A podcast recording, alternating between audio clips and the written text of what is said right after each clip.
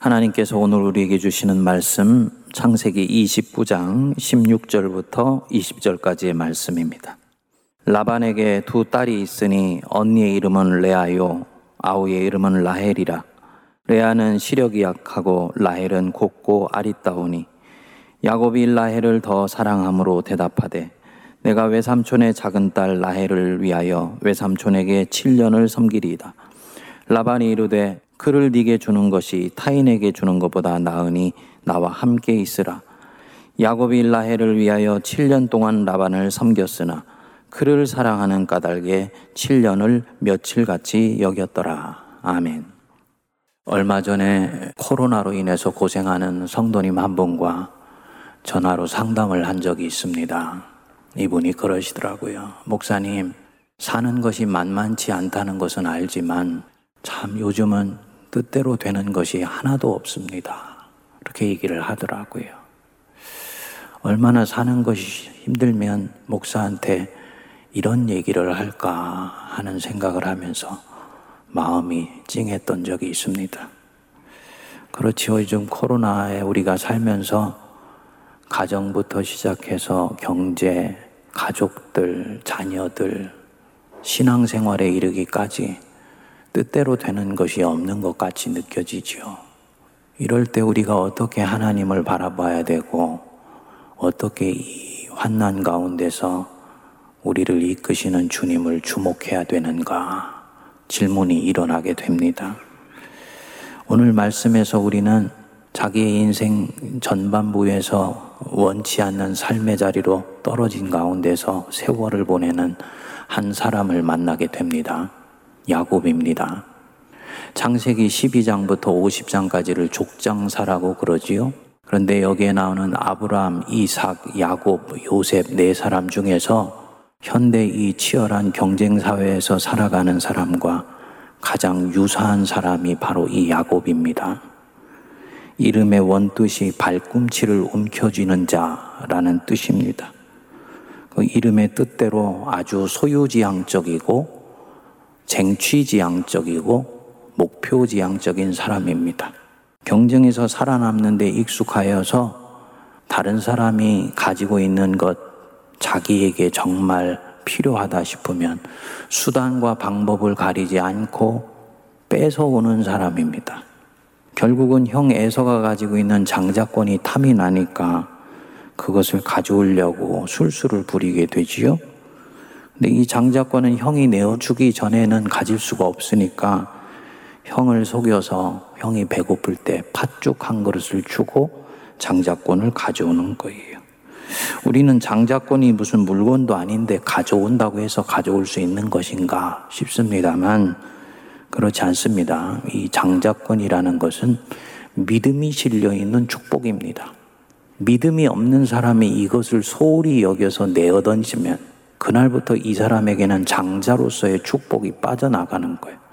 또 어떤 사람이 믿음을 실어서 그 축복을 받아들이게 되면 그때부터 이 장자권은 받아들인 이 사람에게 가는 것입니다. 야곱은 이것을 알고 있었어요. 결국은 형을 속인 것 때문에 형의 미움을 당하게 되죠. 이를 안 엄마 리브가가 평소부터 야곱을 사랑해서 말을 합니다. 네 형이 너를 어떻게 할까 두렵다. 요즘 눈빛이 심상치가 않아. 바단 아람에 있는 네 외삼촌 집에 가서 며칠만 피해 있다가 와라. 야곱은 형 화가 풀리면 돌아올 것이다라고 생각하고 고향 땅을 떠나서 바단 아람으로 향합니다. 창세기 27장 44절에는 보면 몇 날 동안 그렇게 할 것이라고 생각을 했던 거예요. 그런데 인생이라는 것이 그렇게 뜻한 대로 풀려나가는 것이 아니죠. 결국은 여기서부터 이 야곱의 전반부 인생은 완전히 꼬여버리게 됩니다. 개나리 보찜 하나 메고 천신만고 끝에 외삼촌 집에 도착을 했는데 이 외삼촌 라반이 아시는 대로 보통 사람이 아니지요. 다른 사람 거 속여서 빼앗는 데는 야곱보다 한 두 수는 높은 사람입니다. 옛말에 늑대 피하려고 그랬더니 법만 났다고 하는 게 딱 이 격이에요. 집에 찾아온 조카를 종부리듯 하면서 노동력을 갈취를 합니다. 자기 둘째 딸 라헬을 이 야곱이 좋아한다는 것을 알고는 거래를 해서 7년 동안을 종노릇을 시키고 결국은 라헬을 주는 거예요. 7년간 열심히 일하고 결국은 라헬을 얻어 결혼을 해서 첫날 밤을 지나고 아, 눈을 뜨고 보니 라헬이 아니고 언니 레한 거지. 얼마나 깜짝 놀랐을까요? 7년 동안 더 일을 하면 내가 라헬도 죽게 해서 결국은 14년 동안을 일을 시킵니다. 이렇게 해서 며칠 피해서 온다면서 여기 와서 14년, 거기다가 뒤에 6년 더해서 20년의 세월을 살아가게 됩니다. 결국은 외삼촌 가족과 관계가 틀어지게 되어서 도망 나오들 이 바다 나람을 떠나는데 이 조카를 추격해온 이 외삼촌 라반에게 20년 동안 가슴에 응어리졌던 말을 쏟아내게 됩니다. 창세기 31장 40절에 보면 나오는데요. 내가 이와 같이 낮에는 더위와 밤에는 추위를 무릅쓰고 눈 붙일 겨를도 없이 지내었나이다. 자기가 외삼촌 집에서 얼마나 고생을 하면서 지난 20년 동안 살았는지를 토로를 하는 거지요. 그리고 41절 뒷부분에 뭐라 그러냐면 이렇게 총 20년을 봉사하였는데 외삼촌께서 내 품삯을 열 번이나 바꾸셨습니다. 외삼촌이 얼마나 나를 악하게 대했는 줄 아십니까? 이 얘기죠. 그야말로 진흙탕 속에서 질책거리는 20년이었어요. 인생이 뜻한 대로 움직여지지 않는다는 걸 알지만 이렇게까지 당하고 살 줄은 몰랐던 것입니다. 이 야곱이 본래 당하고 사는 사람이 아니거든요. 누구한테 뺏기고 살 사람이 아니에요. 그런지 아주 20년 동안 외통수에 걸려서 한 번도 살아보지 않은 인생을 살아야 됐던 것입니다. 그런데 이 야곱이 이 바다나람 20년을 산 흔적을 되돌아가 보면 놀랍습니다. 그 앞부분에서 자기가 20년 동안을 어떻게 이 바다라람에서 살았는지를 수레를 합니다. 내가 이 20년을 외삼촌과 함께 하였거니와 외삼촌의 암양들이나 암염소들이 낙태하지 아니하였고 또 외삼촌의 양떼 순양을 내가 먹지 아니하였으며 물려 찢긴 것은 내가 외삼촌에게로 가져가지 아니하였고 낮에 도둑을 맞았든지 밤에 도둑을 맞았든지 외삼촌이 그것을 내 손에서 찾았으므로 내가 스스로 그것을 보충하였습니다. 정상적인 것들은 다 외삼촌에게 드리고 손해보는 것이 있으면 내가 손해보면서 외삼촌께 보상해서 보충해 드렸습니다. 이 얘기죠. 얼마나 자기가 성실하게 지금 이 바다나람에서의 어떻게 보면은 말도 안 되는 인생을 살았는지를 수레를 하는 것입니다. 이 부분이 오늘 곱씹어 볼 대목이에요. 지금 이 걸음은 자신이 결단한 걸음이 아니지 않습니까? 마지못해 쫓겨온 걸음이지요. 더군다나 좋은 일을 하다가 여기까지 온 것이 아니지요. 독립운동 하다가 쫓겨서 여기까지 온 그런 걸음이 아니에요. 만일 그렇다면 자기가 자기의 의를 위해서 결단한 걸음이니까 이 고생은 내가 넉넉하게 감당하고 가야지라고 생각할 수 있을 것입니다. 근데 이 사람 야곱, 형의 장자권을 교묘히 속여 빼앗은 것 때문에 도망 온 걸음 아닙니까? 이게 죄가 무서운 게 뭐냐면 죄는 자기 안에 있는 내적 확신을 와해시켜 버립니다. 그러면 삶이 힘들어지면 야곱 안에서 어김없이 소리가 들려오지 않았겠습니까? 네가 그때 형에게 잘못해서 너는 지금 이 고생하는 거야. 너는 이 고생해도 당연해. 너는 지금 죄값을 치르고 있는 거야. 이런 소리가 들려오지 않았을까요? 성도님들 보시죠? 외적인 환경은 낯설고 거칩니다. 만나는 사람 라반은 악합니다. 그런데 자신의 내면 속에서는 이런 것을 뚫고 나갈 힘, 내적 확신이 대단히 약해 보입니다. 하지만 이 야곱은 지난 20년간 삶의 집중력이 전혀 흩어지지를 않습니다. 낮에는 더위와 밤에는 추위를 무릅쓰고 눈붙일 겨를도 없이 지내었나이다. 마치 자신이 이 걸음을 선택해서 결단하고 여기까지 온 사람처럼 놀라운 집중력을 보이면서 자기 삶에 충실한 거예요. 어떻게 이것이 가능한가? 전후 정황을 이 바다나람 세월을 이렇게 훑어보면 단서가 되는 것은 딱 하나밖에 없습니다. 바다나람에서 야곱의 초반 인생은요, 굉장히 칠흑같이 어두운 밤이었습니다. 그런데 이 야곱의 눈빛을 반짝반짝 빛나게 해주는 대상 하나가 있었어요. 누구입니까? 라헬이에요. 사랑하는 사람이 있었던 거예요. 그 바다나람 땅에. 오늘 말씀으로 보면은 야곱이 라헬을 위하여 7년 동안 라반을 섬겼으나 그를 사랑하는 까닭에 7년을 며칠같이 여겼더라. 여러분, 이 느낌이 무슨 느낌인지 아시는 분, 복 있는 사람인 것을 믿으시기 바랍니다. 사랑하는 사람 때문에요. 나머지 모든 시련이 시련으로 여겨지지를 않는 거예요. 그래서 삶에 놀라운 집중력을 발휘를 합니다. 그런데 이것이 하나님이 일하시는 방법 중에 하나입니다. 우리는 하나님이 무슨 홍해물을 가르시고 기적을 일으키시고 이렇게 직접적으로 일하시는 것만 생각합니다만 하나님은 신묘막직하신 분이세요. 하나님이 쓰는 수는 무한하십니다. 그래서 사람의 마음속에 소원을 불러 일으키셔서 이 사람의 의지를 발동하여서 어떤 일을 하시기도 하시고 옆에 사람을 붙여주어서 혼자 가지 못하는 길을 함께 헤쳐나가게도 하십니다. 또 어떤 경우에는 이렇게 사랑하는 사람이나 어떤 사랑하는 그 무엇을 삶 속에 살포시 놓아두셔서 나머지 역경을 이 사랑하는 것 때문에 넘어가게 하세요. 외적으로 보면 이것은 지극히 우연히 생긴 일 같지요? 그렇지만 속으로 들어가면 이 라헬은 하나님이 야곱을 살피시는 방법이에요. 야곱이 고향 땅을 떠나서 바다 나람으로 가는 동안에 베델에서 하나님을 만나지 않습니까? 하나님이 이 야곱에게 약속하셨습니다. 내가 너와 함께 있어 네가 어디로 가든지 너를 지키며 너를 이끌어 이 땅으로 돌아오게 할지라 내가 네게 허락한 것을 다 이루기까지 너를 떠나지 아니하리라. 저는 묵상해 보면 참으로 하나님이 우리를 대하시는 모습을 보면 미스테리다.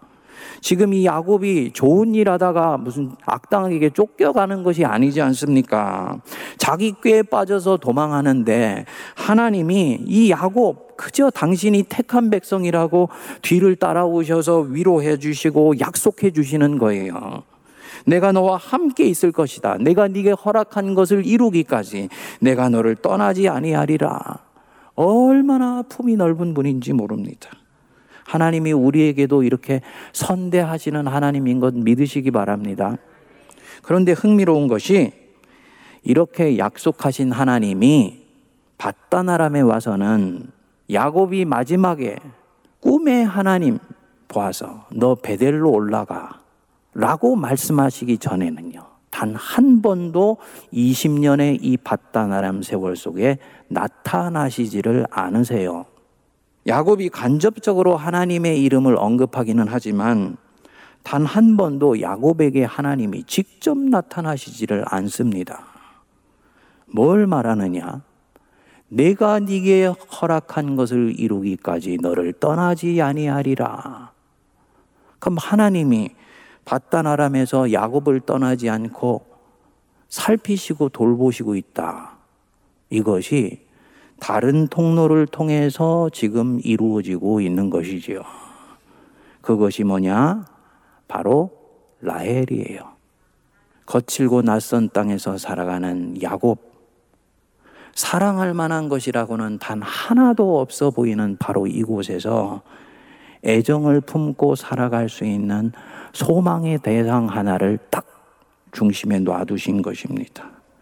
이렇게 보면 이 라헬은 사랑하는 아내 정도가 아니고 하나님이 보내주신 선물이지요. 성경에는 나오지 않지만 저는 야곱이 라헬을 생각하면서 그런 마음을 가졌을 것이라고 봅니다. 이상하다. 내 사랑하는 아내 라헬만 생각하면 지금 이곳이 힘들지를 않아. 외삼촌 라반이 하는 행동이 증오스럽지도 않고 이 힘든 시간들이 잊혀지고 넘어가지고 삶의 소망이 생겨요. 저 친구는 내 마음에 행복의 꽃을 피게 하는 친구야. 아, 라헬이 하나님이 베델에서 내가 약속하신 바로 그 은혜구나. 라헬이 하나님이 내게 주신 선물이구나. 저는 이렇게 생각했을 거라고 봅니다. 어떻게 할수 있냐면요. 하나님은 한 번도 나타나시지 않았는데 하나님이 주신 약속의 흔적이라는 것은 이 라헬밖에 없어 보였는데 20년 세월을 이 바다 나람에서 지내고 나서 야곱이 여기서 떠날 때 보면 믿음이 훌쩍 자라 있습니다. 하나님이 야곱과 무엇인가를 통해서 교통하고 있었다는 얘기예요. 그래서 이 라헬을 생각하면서 자기 삶을 산산히 부숴뜨리려고 하는 시련을 넘어서며 놀라운 삶의 집중력을 보이는 것입니다. 여러분, 야곱의 경우만이 아니고 우리 자신에게도 해당되는 말씀인 줄 믿습니다. 하나님은 때때로 우리로 하여금 사망의 음침한 골짜기를 지나가게 하세요. 하지만 해를 두려워하지 않을 것은 주의 지팡이와 막대기와 함께 계시고 하나님의 은혜의 밧줄은 그 사망의 음침한 골짜기 구덩이 같은 곳에 어김없이 내려오셔서 우리로 하여금 그 밧줄을 붙들고 하늘길을 향해서 나갈 수 있는 새로운 경로를 만들어 주십니다. 이게 하나님의 은혜의 선물이죠. 사실은 우리가 이미 우리 옆에 있는데 자꾸 엉뚱한 곳에서 찾으려고 하고 내가 보기에는 크고 근사하고 놀라운 거 기도하는데 하나님은 어떻게 보면은 붙들면 금방이라도 툭 떨어질 것 같은 연약해 보이는 밧줄이니까 잡으려고 하지 않는 거예요. 그렇지만요, 이 밧줄은 아주 소중하고 기쁘고 행복하고 나를 즐겁게 하는 것입니다. 힘들지만은 걸어가고 있는 이 인생길을 넉넉하게 이기게 만드는 아주 신비한 힘이 있습니다. 하나님이 그 안에서 역사하시기 때문입니다. 제가 이 얘기를 하면 포항에서 목회할 때 생각이 나는데요. 저는 스타일 자체가 어디에 가면은 곧바로 적응을 하는 그런 스타일이 아닙니다. 시간이 걸립니다. 미국에 가서도 3년 동안 얼마나 힘들었는지 모릅니다. 기도하고 응답 받고 갔다고 생각을 했는데 가서 얼마나 힘들었는지 아이고 괜히 왔네 하는 생각을 3년이나 반복해서 했습니다. 하나님이 포항의 첫 담임 목회지를 정해 주셨을 때도 그랬습니다. 성도들은 참 선합니다. 교회는 담임 목사가 힘껏 목회할 수 있도록 아주 받쳐주는 교회예요. 목회자를 이렇게 피어나게 하는 공동체입니다. 그런데도 처음 3년간은 무척 힘들었습니다. 한 번도 살아보지 않은 곳이라 낯선 곳도 있지만 전통교회가 처음이니까 너무너무나 힘들더라고요. 그런 교회를 체질을 개선하는 목회를 시작을 했습니다. 110년이 넘은 교회를 체질을 개선한다고 하니까 이게 만만치가 않지요.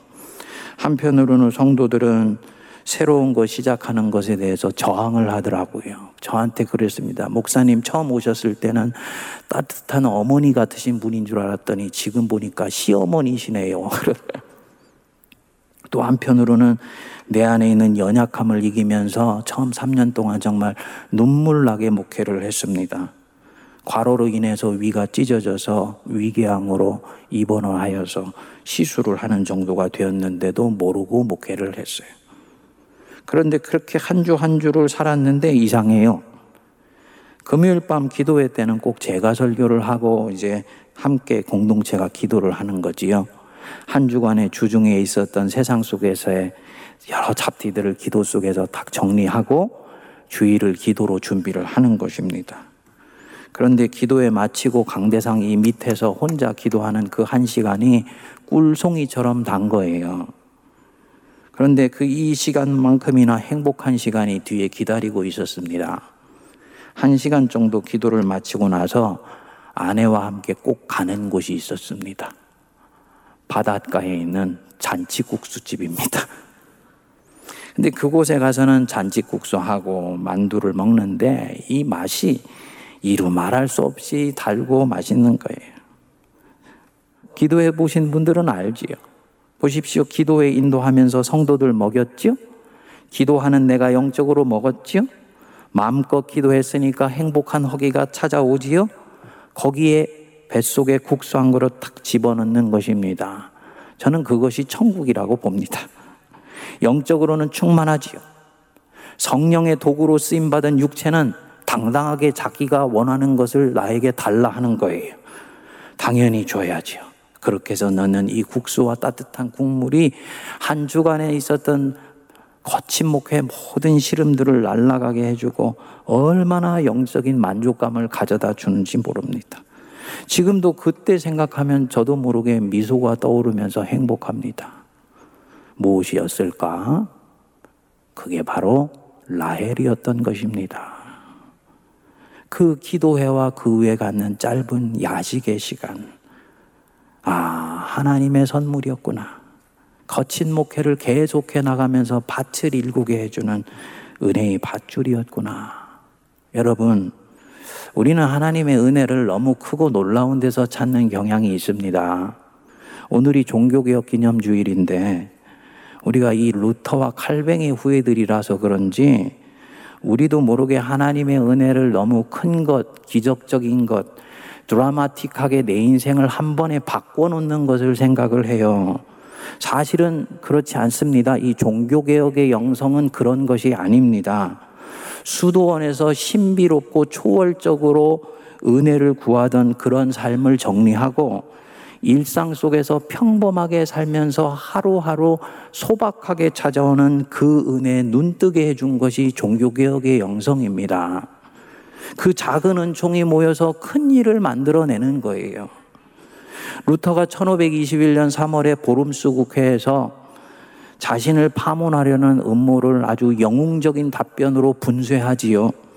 그리고 고향으로 돌아가는데 적들이 도처에서 이 루터를 암살하기 위해서 음모를 꾸미게 됩니다. 이를 미리 안 루터의 후견인 프리드리히 3세가 루터를 중간에 납치하듯 해서 자기 관할인 바르트부르크라는 성에 기거를 하게 됩니다. 루터는 하루아침에 꼼짝도 못하고 그 성에 갇힌 존재가 되어버린 거예요. 밖으로 나가고 싶어도 나갈 수가 없습니다. 이 때문에 결국은 루터는 낙심하여서 그때 우울증에 걸리게 됩니다. 어느 날 자기 신세를 한탄하면서 기도했다 그럽니다. 주님, 여기에 갇혀 제가 할 수 있는 것이라고는 아무것도 없습니다. 한탄하고 기도하고 눈을 떴는데 자기 양심에서 음성이 들려오더랍니다.